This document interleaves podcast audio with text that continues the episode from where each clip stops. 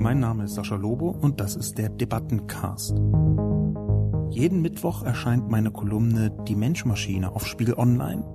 Die Redaktion sucht mir dann eine Handvoll Kommentare, vor allem aus dem Spiegel Online Forum raus, und hier im Debattencast reagiere ich darauf.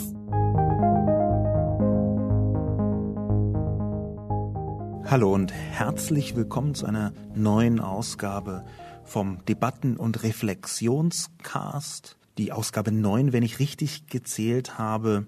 Heute wird es ein bisschen kürzer, weil ich sehr müde und auch ein bisschen verstimmt bin, was allerdings wahnsinnig gut zu diesem Thema passt.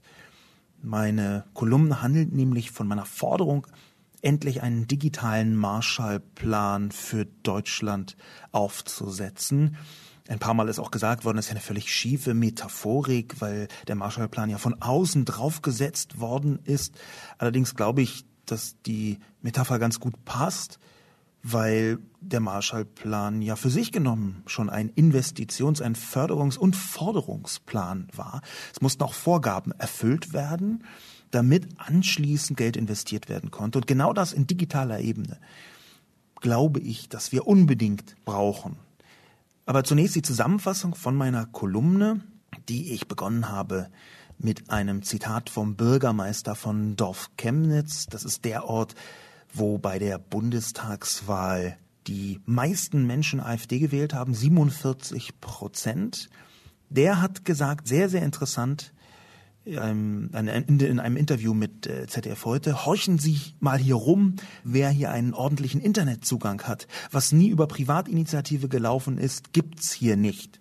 Er hat das gesagt auf die Frage, warum so viele Leute AfD gewählt haben und hat einige Gründe aufgezählt, aber den eben auch, und das war mit Abstand der konkreteste Grund. Wer sich also abgehängt fühlt, auch digital abgehängt fühlt, der scheint eine Offenheit gegenüber der AfD zu haben, das sozusagen von vorderster Front der Bürgermeister von Dorf Chemnitz. Das benutze ich allerdings nur als Aufhänger, denn meiner Ansicht nach ist genau jetzt nach der Bundestagswahl die richtige Zeit, um laute Forderungen zu stellen. Und da habe ich natürlich mit Spiegel Online und meiner Kolumne eine schön reichweitenstarke Forderungsplattform, die ich mit 13 verschiedenen Forderungsdimensionen aufgeladen habe. Der digitale Marshallplan, das muss man dazu sagen, ist natürlich nichts, was ich mir in einer Woche Nachdenken mal so eben aus dem Finger ziehen kann. Das ist deswegen auch ganz explizit als Diskussionsanfang, als Beginn, als Vorbeginn einer Diskussion gedacht. Ich glaube, dass wir so etwas brauchen, so einen massiven Plan. Und ich fange Ihnen natürlich an mit der digitalen Infrastruktur, die in Deutschland erbärmlich ist, die wirklich erbärmlich ist. Wir liegen bei ungefähr 1,8 Prozent Glasfaservernetzung bei Fiber to the Home, also Glasfaser bis in die Wohnung oder das Gebäude hinein. Das sind Zahlen hm, veröffentlicht im Februar 2017 vom ähm, Fiber to the Home Council Europe. Manche äh, glauben, dass sie ein bisschen höher sind, aber ich richte mich danach mal der Vergleichbarkeit. Der EU-Durchschnitt liegt so knapp unter 10 Prozent und wir haben eine ganze Reihe von Ländern, darüber habe ich auch schon 37 Mal geschrieben, die äh, nördlich von 30 Prozent sind, Russland beispielsweise. Die Frage ist also, warum ist diese digitale Infrastruktur so schlecht? Auch darüber habe ich schon mal geschrieben. Die Antwort ist aber aus meiner Sicht weniger jetzt Schuldfragen zu stellen, sondern da schnell und massiv rein zu investieren. 100 Milliarden Euro, habe ich da gedacht, seien richtig. Die zweite Forderung hängt damit direkt zusammen, denn wenn da so viel Geld investiert wird, dann muss zwingend dabei auch die Netzneutralität festgeschrieben werden. Will sagen, die Gleichbehandlung der Daten. Dass nämlich nicht diejenigen, die die Netze betreiben, die Inhalte kontrollieren können. In Klammern über ein bestimmtes Maß hinaus, denn da sind die technischen Definitionen schon ziemlich äh, komplex und kompliziert. Aber Netzneutralität erstmal festzuschreiben, und zwar nicht in der Definition der Telekom oder von Vodafone, sondern in der Definition von denjenigen, die, denjenigen, die sich da ums Netz kümmern ähm, und nicht nur damit Geld verdienen wollen genau in diese gleiche Kerbe schlägt der dritte Punkt Recht auf Zugang. Ich glaube, man könnte ein neues Grundrecht formulieren in Form dieses Marshallplans, nämlich das Recht auf Zugang, das ist in, in einer bisschen abgemilderten Ebene in den baltischen Staaten teilweise schon gesetzlich vorhanden, dass Menschen ein Recht auf Netzzugang haben und das eben auch einklagen können, selbst wenn sie in merkwürdigen Orten wohnen. Viertens fordere ich einen digitalen Staatsfonds. Soeben hat zum Beispiel der Staatsfonds von Norwegen, der hauptsächlich aus Geld vom Öl stammt, die Schrilliardengrenze überschritten, genauer gesagt die 1000 Milliarden Euro Grenze. Billionen nennt man das ja auf Deutsch. Ähm, die, diese Fonds, die gibt es an vergleichsweise vielen Staaten der Welt, die sind für genau solche Dinge, nämlich die Weiterentwicklung des Landes, um ein großes Investitionsvolumen zu haben, wo man Geld reinstecken kann, zum Beispiel in Technologien, ähm, zum Beispiel in Wirtschaftsprinzipien, die man gefördert sehen möchte. Der fünfte Punkt ist die Forcierung von nichtstaatlichen, non-kommerziellen Digitalkörperschaften. Hört sich etwas merkwürdig an, aber ich glaube, dass wir etwas brauchen zwischen dem Staat und Privatunternehmen, das äh, zum Beispiel auch früher mal Vorbild für öffentlich-rechtliche Anstalten war. Ich weiß, dass da jede Menge Schwierigkeiten dabei sind. Ich bin auch großer Fan der Idee der öffentlich-rechtlichen. Bei der Umsetzung gibt es definitiv Schwierigkeiten. Ähm, das ist allerdings eine andere Diskussion. Ich glaube, dass wir Instanzen brauchen, die zwischen Staat und Privatwirtschaft trotzdem einen Teil der Verwaltung abbilden können. Und das Konzept gibt es in Deutschland auch schon sehr lange. Mittelbare Staatsverwaltung nennt sich das. Auch da in diese Richtung, glaube ich, müssen wir beim digitalen Marshallplan denken. Der sechste Punkt ist genau eine Gründung einer solchen Körperschaft für Digitalschnittstellen, für Standards, für Formate. Wir erleben in den nächsten Jahren eine Vielzahl von verschiedenen neuen Entwicklungen, wo sich ein paar Unternehmen zusammensetzen und sich dann einen Standard ausdenken. Und das hat bisher ziemlich gut funktioniert. Ich glaube aber, dass da ein bisschen Ordnung, und zwar gerade zum Beispiel auch auf EU-Ebene, hineingebracht werden kann. Unter anderem weil die nächsten Ebenen, die wir zum Beispiel mit künstlicher Intelligenz erklimmen, die wir mit bestimmten Formen der Datenauswertung erklimmen, eine massive Auswirkung auf die Gesellschaft haben werden, also noch größer als bisher. Ich glaube also, dass in diesen Gremien, die über Schnittstellen, Standards und Formate entscheiden, die das Internet, die digitale Sphäre vorantreiben, dass da noch mehr Engagement von demokratisch gewählter Seite stattfinden sollte. Der siebte Punkt ist die digitale Bildung und Fortbildung. Es ist tatsächlich so, dass die Schulbildung in Deutschland verstörend offline ist, bis in die Details hinein, nicht nur was die Inhalte angeht, sondern auch was die Technologien angeht und dass gleichzeitig auch die Fortbildung noch nicht so digital ist, wie sie es sein könnte in den Unternehmen. Das, was häufig Fachkräftemangel genannt wird, also das, was man so von Unternehmen hört, das lässt sich ja wahrscheinlich auch noch besser mit cleveren digitalen Fortbildungsinstrumenten abbilden. Und da, glaube ich, braucht man Geld für, das ebenfalls Teil eines Marshallplans sein könnte. Ebenso wie der Punkt 8, die digitale Integration durch eine Digital-Volkshochschule. Das Konzept Volkshochschule, das ist in den letzten Jahren so ein bisschen ähm, von manchen Leuten bieder angesehen worden. Aber prinzipiell bin ich großer Freund davon. Und ich glaube, dass die Bildung zu verstehen, nicht als etwas, was man in Schule und Universität oder Schule und Lehre mal so eben absolviert, und dann ist man fertig, ist dieses Konzept so häufig als Lifelong Learning beschrieben, ein Begriff, den schon überhaupt niemand mehr hören kann, der aber trotzdem richtig ist, dass dieses Konzept zum Beispiel durch Digital-Volkshochschulen abgebildet werden können. Der neunte Punkt, die digitale Forschung.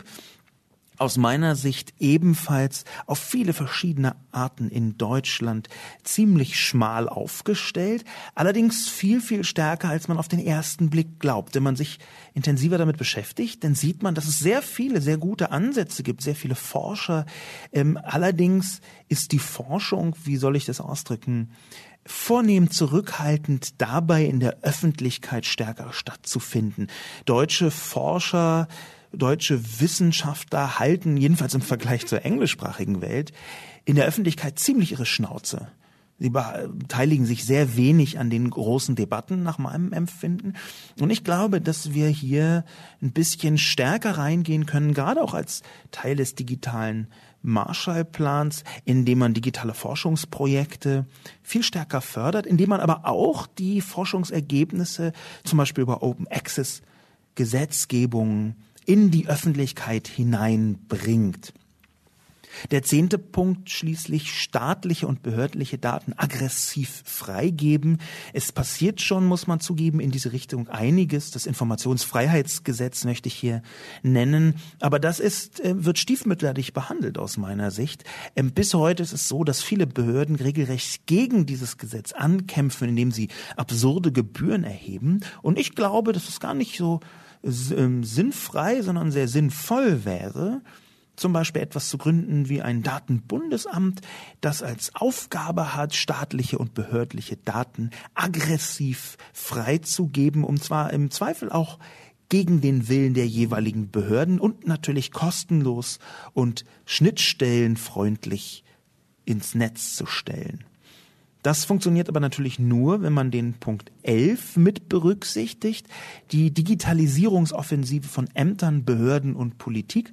Das gibt es ebenfalls auch schon im Wahlkampf hat zum Beispiel der Herr Altmaier, Kanzleramtsminister, gesagt, dass bis 2022, wenn ich mich richtig erinnere, oder 2020 sogar, äh, Deutschland die ähm, äh, Government 4.0 praktisch überall implementiert haben soll. Äh, wenn das so schnell geht wie der Glasfaserausbau mit ähnlichen Ankündigungen, dann denke ich, können wir 2035 nochmal nachfragen, was da los ist. Aber natürlich müssen Ämter, Behörden und Politik äh, geschubst werden in die neue Zeit der Digitalisierung.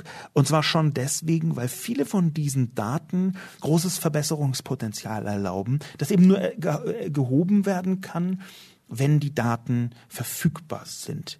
Da habe ich einen äh, kleinen Ellenbogen mit in diesen Punkt äh, 11 hier reingeschrieben, nämlich verpflichtende Digitalkurse für die Abgeordneten. Ähm, kann man sich drüber streiten? Soll man sich drüber streiten? Ich bin mir nicht mal sicher, ob ich das äh, nur so als plakative äh, Gag-Forderung reingeschrieben habe oder im Zweifel ernst meinen würde. Schaden könnte es definitiv aber nicht. Der zwölfte Punkt schließlich Rundfunkstaatsvertrag, alles ins Netz. Ich empfinde es bis heute als eine völlige Katastrophe, dass so wahnsinnig viele Dinge, die in den großen öffentlich-rechtlichen Medien stattfinden, einfach depubliziert werden, obwohl die Öffentlichkeit dafür bezahlt hat. Und da, glaube ich, braucht es einen neuen Rundfunkstaatsvertrag. Das habe ich auch deswegen geschrieben, weil es inzwischen wieder Debatten gibt, dass irgendwelche Verleger ernsthaft glauben, ihr Feind seien die öffentlich-rechtlichen, was ich für eine totale Verschätzung der Gesamtlage halte. Ich glaube also, wir bezahlen als Bevölkerung für äh, den äh, Rundfunk, der öffentlich-rechtlich hergestellt wird. Also sollen wir auch das Recht haben, das im Netz komplett durchsuchbar auffinden zu dürfen. Für immer. Und der dreizehnte Punkt schließlich ist eine Digitalschutz-Taskforce. Das ist ja einfach insgesamt in erster Linie einen Struktur-, Infrastruktur- und Wirtschaftsförderungsplan, dieser Marshallplan, der digitale, wie auch schon der erste Marshallplan. Und natürlich ist, wenn die Wirtschaft mit so viel Geld und so großem Druck vorangetrieben wird, ist eine größere Gefahr, dass irgendwann die Verbraucher, die Bevölkerung selbst darunter leiden könnte. Und ich glaube, so als Gegengewicht brauchen wir eine Digitalschutz-Taskforce, also Leute, die tatsächlich Instrumente an die Hand bekommen, die auch eine ausreichend große Frau- und Mannstärke mitbringen, um bestimmte Formen von Betrügereien, um Unsicherheiten, äh, bestimmte Formen von Datenschutzmissachtung so schnell und so intensiv wie möglich angehen zu können. Direkte Ansprechpartner für alle Komplexitäten und Schwierigkeiten im Netz. Das also ist die Kolumne, die ich schließe mit dem Gedanken, dass äh, das zwar sehr teuer sein wird, dass aber es noch viel teurer würde, das nicht zu tun, nach meiner Überzeugung. Und hier kommen dann die Kommentare dazu. Der erste Kommentar, genug ist genug. Leider ist das Internet weiter völliges Neuland und wird es auch bleiben, auf Politikerebene. Hinzu kommt, dass die Worte schnell sofort da unbekannt sind, beziehungsweise automatisch eine Allergie ausgelöst wird. Das hört sich so an, als könnte ich dem ohne weiteres äh, sofort zustimmen. Ich möchte das aber ein bisschen fein differenzieren. Natürlich sind meine Forderungen eine Diskussionsbasis. Aber ich kann und ich will auch nicht verschweigen, dass diese Kolumne sehr plakativ und sehr in your face war. Nach der Wahl halte ich das für nötig, aber dass sie auch Verkürzungen enthält. Es gibt in der Politik tatsächlich Leute, die wirklich Ahnung haben. Und zwar in fast allen Parteien. Von der AfD weiß ich das nicht, habe ich es auch in der Intensität noch nicht geprüft, aber von allen anderen Parteien weiß ich, dass es dort Leute gibt, die ernsthaft Ahnung von der digitalen Sphäre haben. Und da sehe ich inzwischen, das war vielleicht lange Zeit anders, inzwischen gar nicht mehr das größte Problem. Und diese Behauptung, ach, die haben ja alle keine Ahnung, die ist manchmal etwas schwierig und auch, auch falsch, weil das kommt ähm, in diesem Kommentar im zweiten Teil auch nochmal raus, dass die Worte schnell und sofort unbekannt sind, weil der demokratische Prozess viel komplexer und viel komplizierter ist, als dass man von außen häufig glaubt. Auch übrigens, als ich selber lange Zeit geglaubt habe, bis ich angefangen habe, äh, mich da intensiver drum zu kümmern.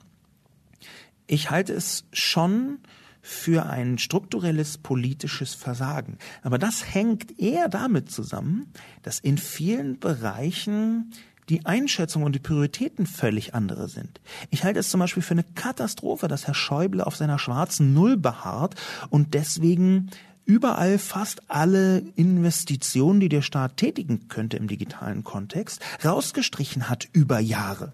Schäuble ist ja jetzt wahrscheinlich nicht mehr ähm, Finanzminister und er ist natürlich auch nicht der Einzige, aber da hat man lange Zeit gedacht, die Prioritäten sind andere.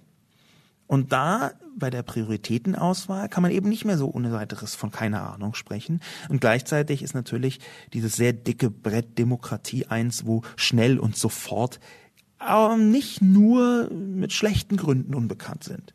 Man kann diese Behäbigkeit verdammen, man kann aber auch mit einem gewissen Beharrungsvermögen da eine positive Seite drin sehen. Oder um es platt zu formulieren, dieses Beharrungsvermögen, diese Zähigkeit des Apparates, die sind vielleicht nochmal nützlich angenommen in einem Bundesland in Deutschland käme eine AfD-Regierung zustande, dann ist genau dieses Beharrungsvermögen, diese Langsamkeit vielleicht das, was eine Demokratie auch vier Jahre lang eine AfD-Regierung überleben lassen könnte. Insofern bin ich da zwar sehr schnell beim Fordern und freue mich, wenn Leute zustimmen, ich weiß aber auch, dass die Realität etwas komplexer ist. Moritz B. schreibt Die Vorschläge klingen größtenteils vernünftig. Allerdings wird meiner Meinung nach zum Teil auch etwas übertrieben.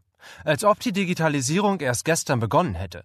Ich bin gar nicht gegen einzelne Vorschläge, aber sie müssen in ein Gesamtkonzept eingebunden sein. Bei der Wohn- bzw. Standortwahl spielt das Internet natürlich eine Rolle, aber vermutlich nicht einmal eine der Hauptrollen. Was nützt mir schnelles Internet, wenn kein Arzt, keine Schule oder sonst was vor Ort ist? Ein Unternehmen wird nicht in die Provinz ziehen, wenn es dort keine Fachkräfte gibt oder die Verkehrsanbindung schlecht ist. Internetausbau muss also Hand in Hand mit weiteren Investitionen im ländlichen Raum gehen. Allgemein müssen ländliche Regionen und kleine Städte außerhalb der Metropolregion wieder attraktiver werden. Das ist aus meiner Sicht ein sehr guter Hinweis, dass natürlich das Digitale nicht das Einzige ist. Das ist auch etwas, da hm, muss ich mich selber, habe ich häufig schon gemerkt, immer wieder runterziehen auf den Boden, wenn ich da in irgendwelchen digitalen Höhen schwebe dass natürlich das Digitale nicht das Einzige ist. Ich schaue ja in dieser Kolumne mit einer digitalen Brille auf die Welt. Deswegen bin ich hier ganz dankbar, dass ähm, Moritz B schreibt, natürlich braucht es auch andere Investitionen und das stimmt, das muss in ein Gesamtkonzept eingebunden sein. Ich nehme das als Hinweis mit, dass ein digitaler Marshallplan schon wegen der Struktur des Netzes natürlich ein gesellschaftlicher Investitionsplan sein muss. Dass also viele Investitionen im Digitalen nur dann überhaupt sinnvoll sind, wenn sie begleitet werden von äh, nicht primär digitalen Investitionen oder äh, Veränderungen von Gesetzen. Ähm, allerdings das weiß ich nicht genau, was Moritz B. meint mit äh, zurzeit auch etwas übertrieben zum Teil. Da weiß ich nicht ganz genau, wie ich damit umgehen soll. Wir haben eben in Deutschland eine verstörend schlechte Infrastruktur, was Gasfaser angeht. Wir haben eben eine Infrastruktur, die in anderen Ländern als Witz betrachtet wird, zu Recht als Witz betrachtet wird. Deshalb sehe ich schon, dass meine Vorschläge, zum Beispiel auch diese Summe von 100 Milliarden Euro, tendenziell nicht übertrieben sind, auch wenn der nächste Kommentar von Urmelchen genau das thematisiert. Wie kommen Sie auf mindestens 100 Milliarden Euro? Hat das irgendeinen Hintergrund oder haben Sie sich eine Zahl ausgedacht, die nach sehr viel klingt? Da ich glaube, dass Sie diese Zahl nicht wirklich überdacht haben, muss ich doch zweifeln, ob in diesen Artikel viel Arbeit geflossen ist. Nun, also in diesen Artikel ist unglaublich viel Arbeit geflossen, allerdings jetzt nicht nur in der zurückliegenden Woche, sondern über jeden einzelnen Punkt habe ich ja im Prinzip schon eigene Kolumnen geschrieben und da sehr viel recherchiert. Ich habe den Luxus, dass ich vergleichsweise lange investieren kann in meine äh, Kolumne ähm, als, als Kolumnist, der sonst nicht weiter jeden Tag Artikel schreiben muss, ist das tatsächlich ein Luxus heute. Aber die Antwort ganz konkret, 100 äh, Milliarden Euro, hat das einen Hintergrund oder habe ich mir die Zahl ausgedacht? Diese Zahl, Überraschung, stammt nicht primär von mir, sondern von Angela Merkel die im Wahlkampf im Sommer sich dazu hinreißen ließ, zu sagen, wir ähm, brauchen 100 Milliarden Euro für den Netzausbau in Deutschland. Woher sie diese Zahl hat, ob sie vielleicht eine Zahl sich ausgedacht hat, die nach sehr viel klingt. Das kann ich jetzt gar nicht so präzise sagen. Ich weiß aber, dass diese Zahl schon seit längerer Zeit im Umlauf ist, gerade auch unter Experten. Also im Prinzip unter allen Experten, die nicht von der Telekom bezahlt werden. Die Telekom selbst hat eine Schätzung abgegeben, was die vollständige Verglasfaserung kosten würde, nämlich 40 Milliarden Euro. Ich bin da ein bisschen großzügiger, unter anderem deswegen, weil ähm, technologische Großprojekte und Großbauprojekte in Deutschland mit staatlichen Organisationsmechanismen bis jetzt selten eine Punktlandung gemacht haben, was die Kosten angeht. Leander Hausmann schreibt. Guter Beitrag. Ich war vor zwei Wochen auf Island, knapp zwei Stunden von Reykjavik entfernt und vier Kilometer vom nächsten Ort in der Pampa. Ich hatte ein super Internet auf dem Bauernhof. Die bekommen im nächsten Jahr Glasfaser. Wahlversprechen, jeder Bauernhof kriegt Glasfaser. Die denken an die Zukunft und wir sagen, aber 50 Mbit reichen doch. Nee, die reichen nicht. Wir arbeiten nicht fürs Jetzt, sondern für meine Generation und die darauffolgende. Scheint also, dass ähm, Leander Hausmann noch jung ist, wenn er sagt, wir arbeiten für die meine Generation. Das ist schön. Und da tatsächlich sind da einige Sachen drin, die man bedenken kann. Zum Beispiel, dass man zukunftsfähige Technologien braucht. Und Kupfer ist zum Beispiel überhaupt nicht zukunftsfähig.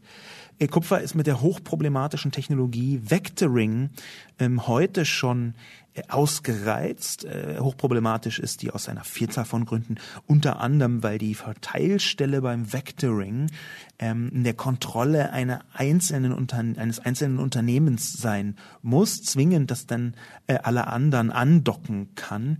Da kann man sich ungefähr vorstellen, äh, wie, wie gut das funktioniert. Das nur nebenbei. Aber natürlich muss hier für die nächste Generation geplant werden.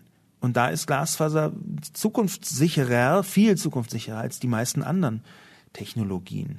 Allerdings muss man in diesem Fall dazu sagen, Island hat ähm, 300.000 Einwohner, ein bisschen über 300.000 Einwohner. Ähm, gleichzeitig sind, glaube ich, zwei Drittel der Leute in Reykjavik und Großraum Reykjavik. Äh, das heißt, wir reden hier von 100.000 Menschen, die übers Land verteilt eingebunden werden müssen. Das ist schon eine Idee preisgünstiger insgesamt, als die 82 Millionen Menschen in Deutschland anzubinden. Jozu 2 schreibt, Sie erklären nicht, was digital bringt. Herr Lobo, wofür braucht der Durchschnittsbürger schnelleres Internet? Wobei soll er abgehängt werden? Die größere Bandbreite braucht man nicht für Nachrichten, sondern für Filme und Bilder. Und ohne das bricht die deutsche Wirtschaft zusammen? Die gleiche Kerbe schlägt Labu Day. Erklären Sie doch mal ein einziges Business, bei dem ein Hochgeschwindigkeitsnetz so zwingend notwendig ist. Mir fallen da nicht sehr viele ein. Vor allen Dingen nicht auf dem Plattenland. Ja nun, hier könnte ich lange drüber diskutieren. Es ist allerdings interessant, dass die weitaus meisten Kommentare zur Infrastruktur waren das scheint ja auch nicht nur für mich mit das Wichtigste, wenn nicht das wichtigste Thema zu sein, ähm, was diese Investitionen angeht, sondern auch für sehr viele andere, im Guten wie im Schlechten. Wenn aber jetzt einem nicht so viele Dinge einfallen auf dem Plattenland, dann hat man wenig Vorstellung davon, wie heute Landwirtschaft aussieht.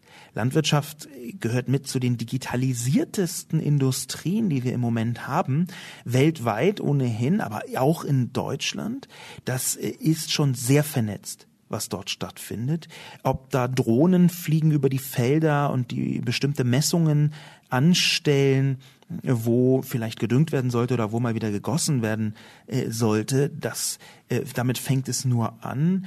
Aber tatsächlich sind die Bauern sehr digital geworden und brauchen dafür natürlich auch eine Netzanbindung, um die Daten rumzuschicken. Wofür braucht man ein schnelleres Internet? Nun, hier ist die Antwort nicht nur, wie ein anderer Kommentator ja gesagt hat, dass wir für folgende Generationen planen müssen, sondern auch, dass wahnsinnig schnelles Netz bestimmte Technologien überhaupt erst ermöglicht. Zum Beispiel Verarbeitung von bestimmten Daten in Echtzeit. Stimme, wenn man heute mit dem Handy spricht, mit dem Smartphone spricht, dann ist diese Stimme etwas, was ähm, in extrem großer Geschwindigkeit in verschiedene Server geschickt wird, dort analysiert wird und wieder zurückgeschickt wird. Wir brauchen also nicht nur einen breiten Datendurchsatz, sondern vor allem auch einen schnellen. Und gleichzeitig ist es ein wiederkehrendes technisches Element, das ähm, je mehr Leute in einer Zelle unterwegs sind, desto mehr müssen sich die Bandbreite teilen. Das bedeutet, schnelles Internet ist nicht nur, dass ich jetzt in 4K 3D Virtual Reality Anwendung als Einzelperson zum Rumspielen habe, sondern auch, dass ich viele Leute gleichzeitig anschließen kann. Wofür braucht man das? Die Frage ist eher, wofür braucht man das nicht? Die Daten werden in allen Bereichen größer. Ein durchschnittliches Architekturbüro kann ganz schnell mal zwei, drei, vier, fünf Gigabyte durch die Gegend schicken müssen. Und wenn dann für zwei Stunden das Netz lahmgelegt ist, dann können die nicht arbeiten. Insofern glaube ich, da wäre es sinnvoll, sich selber mal so ein bisschen schlau zu machen, wie tief die Digitalisierung tatsächlich in die Wirtschaft schon eingedrungen ist und jetzt nicht nur zum Spielen benutzt wird. Burley schreibt, Warum soll der Steuerzahler für Versäumnisse der Privatwirtschaft aufkommen? Vor Jahren hat man auf Drängen der FDP die Post privatisiert und damit auch die Telefonnetze. Jetzt will man Steuergelder dafür, die Netze zu modernisieren, weil wir sonst endgültig technisch abgehängt werden. Nö, kein Cent. Wenn eine private an der Börse notierte Firma unbedingt was modernisieren will, soll sie die Gelder dafür auch bei den privaten, börsennotierten Firmen einsammeln. Steuergelder sind dafür nicht nötig, denn Privat vor Staat, Copyright FDP. Das ist nun exzeptionell kurzsichtig aus meiner Sicht. Es geht hier um Infrastruktur. Und aus meiner Sicht ist der Staat verantwortlich für eine gute Infrastruktur. Es stimmt, dass die Versäumnisse zu einem guten Teil auch aus der Privatwirtschaft kommen. Die kommen aber auch und aus meiner Sicht sogar primär aus der Politik. In den letzten 25 Jahren kann man fast sagen, hat, was die digitale Infrastruktur angeht, ungefähr jede Regierung immer genau die Fehler gemacht, die sie am liebsten gemacht hat. Union und FDP, als sie von 2009 bis 2013 dran waren, die haben gesagt, ach, das regelt der Markt. Als Rot-Grün dran war, um jetzt wirklich auch eine ganz breite Schuldverteilung mit auf den Weg zu bringen, als Rot-Grün dran war, hat der Finanzminister Eichel um die Jahrtausendwende gegrinst wie ein, äh, ich glaube, man sagt Honigkuchenpferd, als er 50 Milliarden Euro, damals 100 Milliarden D-Mark eingenommen hatte für die Versteigerung von UMTS-Lizenzen. Hä, was hat das denn mit der digitalen Infrastruktur zu tun? Ja, wahnsinnig viel weil die Unternehmen, die eigentlich investieren sollten, auf einmal 50 Milliarden Euro ausgegeben hatten für ein unterschriebenes Formular, für eine Frequenz, die sie nutzen dürfen. Der Staat hat sich total gefreut, aber das Geld musste ja irgendwie wieder erlöst werden. Und das bedeutete, dass man für diese 3G-Lizenzen, für die UMTS-Lizenzen wahnsinnig lange neue Technologien nach hinten verschoben hat. Man hat versucht, das Geld irgendwie auf Krampf wieder rauszuholen. Natürlich, warum auch nicht? Es ist ein privates Unternehmen, das muss Investitionen wieder rausholen. Und damit hat man über Jahre und Jahre die Entwicklung nach hinten verschoben. Und das ist einer der ungefähr 127 verschiedenen Gründe, warum die Politik sehr massiv Versäumnisse für die digitale Infrastruktur ähm, hat auflaufen lassen und warum sie mitverantwortlich ist. Zur gleichen Zeit, zum Beispiel 2009, hat man in Australien viele Milliarden Dollar, australische Dollar allerdings, investiert. In Frankreich sind 30 Milliarden Dollar zumindest auf den Weg gebracht worden, 30 Milliarden Euro sogar, auf den Weg gebracht worden für die digitale Infrastruktur schon vor drei Jahren, vor zwei oder drei Jahren. Es ist also tatsächlich so, wir brauchen die Infrastruktur, und zwar nicht nur für die Firmen, sondern für die Leute selbst. Deswegen muss der Staat da hineingehen. Eric Strip sagt, Herr Lobo ruft zum gefühlt tausendsten Mal nach der totalen Vernetzung. Also noch mehr Globalisierung, noch mehr Abhängigkeit von US-Konzernen, noch mehr Totalüberwachung bis in den letzten Lebenswinkel, noch mehr Zeitverschwendung, die die Menschen von produktiven Gedanken abhält, noch mehr alberne Geräte, die niemand braucht und die nach kurzer Zeit den Elektromüllberg vergrößern, noch mehr Kinder, die nicht einmal einen Stift halten oder im Kopf das Wechselgeld nachzählen können, noch mehr Menschen, die eine Technologie, die sie weder verstehen noch erfassen können, hilflos ausgeliefert sind, noch mehr, noch mehr, nein, will ich nicht. Und ich will auch nicht, dass mein Steuergeld dafür ausgegeben wird. Und ich will Lobos totalitäre Digitalfantasien auch nicht mehr lesen. Also der letzte Punkt ist ganz leicht zu bewerkstelligen. Es gibt, auch wenn ich das sehr bedauere, keine Pflicht, meine Kolumnen zu lesen. Totalitäre Digitalfantasie, das kann ich allerdings nicht auf mir sitzen lassen, auch wenn in dieser extrem pessimistischen, ähm, in diesem sehr pessimistischen Einwurf ähm, viele bedenkenswerte Punkte verborgen sind. Das, was ich versuche durch Überlegen und durch Vorschläge zu bekommen, ist eine weniger totalitäre Welt.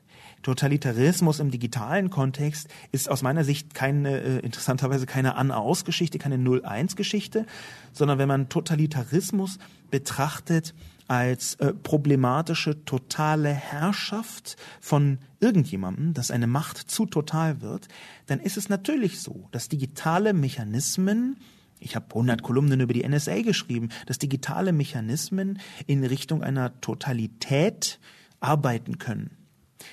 Das, was ich hier als Vorschläge habe, ist allerdings dem entgegengesetzt, aus meiner Sicht. Ich glaube, dass wir nur die Flucht nach vorn antreten können und eine größere demokratische Handhabe über die digitale Sphäre ansteuern müssen.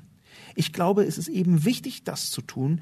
Ähm, und ich glaube, dass viele von den Sorgen, die in diesem in dem Kommentar drinstecken, dass die entweder ein bisschen zu negativ formuliert sind oder tatsächlich glauben, oder dass dahinter der Glaube steht, man könne die Zeit zurückdrehen. Dieses extrem kulturpessimistische mit Kindern, die nicht mal einen Stift halten oder im Kopf das Wechselgeld nachzählen können, das teile ich ausdrücklich nicht.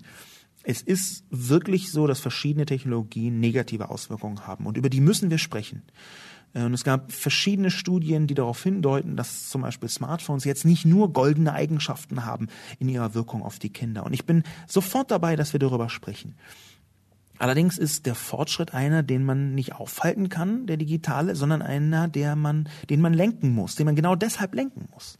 Und daher ist mein großer digitaler Marshallplan genau so ein Instrument, mit dem man in demokratischem Kontext versucht, nach bestimmten Regeln, ich habe in diese Wirtschaftsförderung ganz viele Regeln und Steuerungsinstrumente reingeschummelt, deswegen ist es auch ein Förderungs- und Forderungsplan, dass wir nach bestimmten Regeln versuchen müssen, diesen Fortschritt zu lenken.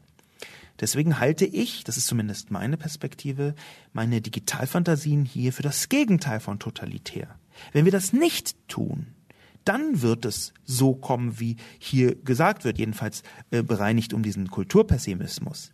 Wenn wir es nicht tun, dann wird es noch mehr Abhängigkeit von anderen Konzernen geben. Es sind ja nicht nur US-Konzerne, sondern Konzerne insgesamt. Ich würde hier gar nicht so äh, US-feindlich argumentieren, sondern eben als demokratisches Gleichgewicht gesellschaftliche und nicht nur ökonomische Strukturen im Netz zu haben. Ebenfalls vergleichsweise kritisch äußert sich Nobody X. Nicht schon wieder, Herr Lobo. Die Digitalisierung ist ja bekanntlich Ihr Spezialgebiet. Aber sind Sie tatsächlich der naiven Meinung, dass ein digitaler Marshallplan sämtliche Probleme Deutschlands lösen kann, einschließlich das Problem der AfD? Und doch, Herr Lobo, es muss selbstverständlich danach gefragt werden, wer das bezahlen soll. Hm, ja, was soll ich jetzt dazu sagen?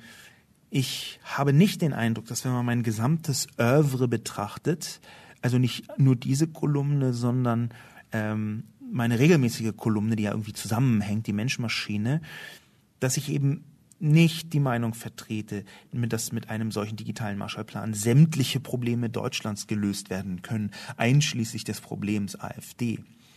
Dieser Überzeugung bin ich nicht. Und das ist von mir offenbar unvollständig kommuniziert worden. Hätte ich natürlich machen können, so ein bisschen mich abzusichern gegen diesen Eindruck, der hier entstanden ist. Natürlich ist das Digitale in einer digitalen, in einer zunehmend digitalen Gesellschaft essentiell. Und natürlich ist es aber nicht, auch wenn es essentiell ist, das Einzige. Ich glaube nicht, dass man alle Probleme digital lösen kann. Insofern nehme ich das als wichtigen Hinweis noch stärker zu zeigen, wir haben hier eine digitale Perspektive, aber sie ist definitiv nicht das Einzige. Das kam am Anfang ja schon raus, äh, wo vorgeschlagen worden ist, auch ähm, das Land wieder attraktiver zu machen, dass Investitionen also nicht nur im digitalen, sondern auch in anderen Bereichen stattfinden sollen. Und da bin ich total offen über, für eine solche Debatte. Vielleicht ist genau das der Sinn der Debatte, die ich versucht habe anzustoßen, rauszufinden, wie ein digitaler Marshallplan im Nicht-Digitalen aussieht. Ähm, ich glaube allerdings, dass was der Bürgermeister gesagt hat von Dorf Chemnitz, hier im Kommentar stand ja, äh, sämtliche Probleme Deutschlands lösen kann, einschließlich das Problem der AfD. Ich glaube, dass das mit ein Teil der Problematik ist. Ich glaube nicht, dass das alles monokausal zu betrachten ist. Insofern ist das Digitale und die digitale Infrastruktur mindestens ein Teil der Problematik. Und schließlich die Frage, wer soll das bezahlen? Ja, das ist immer die Frage, die man stellt. Ich glaube aber nicht, dass die hier legitim beantwortbar ist, ohne sofort die Gegenfrage zu stellen, die ich ja in der Kolumne auch gestellt habe. Aus meiner Sicht ist es nämlich extrem viel teurer, nicht zu investieren.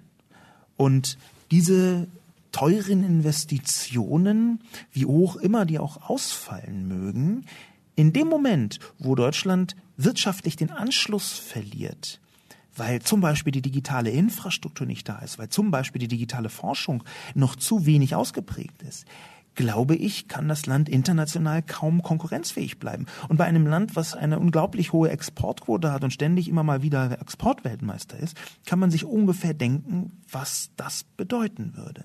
Insofern ist meine Sicht, es ist sehr, sehr viel teurer, diese Investitionen nicht zu tätigen. Schließlich als Abschluss ist Spätaufsteher mit einem Kommentar gekommen. Meine Bitte? Bei Open Petition einstellen. Sehr geehrter Herr Lobo, bitte stellen Sie sie doch einfach so, wie sie sind, in Open Petition ein und werben für Unterstützung. Meine haben Sie sicher. Übergabe dann noch im Oktober an die künftigen Koalitionäre. Am besten natürlich, bevor die Verhandlungen noch nicht abgeschlossen wurden. Das ist eine hervorragende Idee.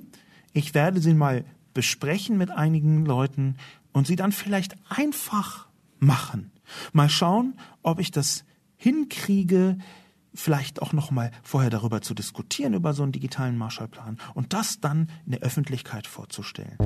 Mein Name ist Sascha Lobo. Mit dieser Planung, von der ich noch nicht weiß, ob ich die tatsächlich auch schaffe. Mit dieser Planung bedanke ich mich für das Zuhören beim Debatten- und Reflexionspodcast. Heute nicht nur als Debatte gemeint, sondern auch ein bisschen als Reflexion über diese Vorschläge, Erklärung zu einzelnen Fragen und Ergänzung zu dem, was der digitale Marshallplan eigentlich sein könnte. Vielen Dank fürs Zuhören.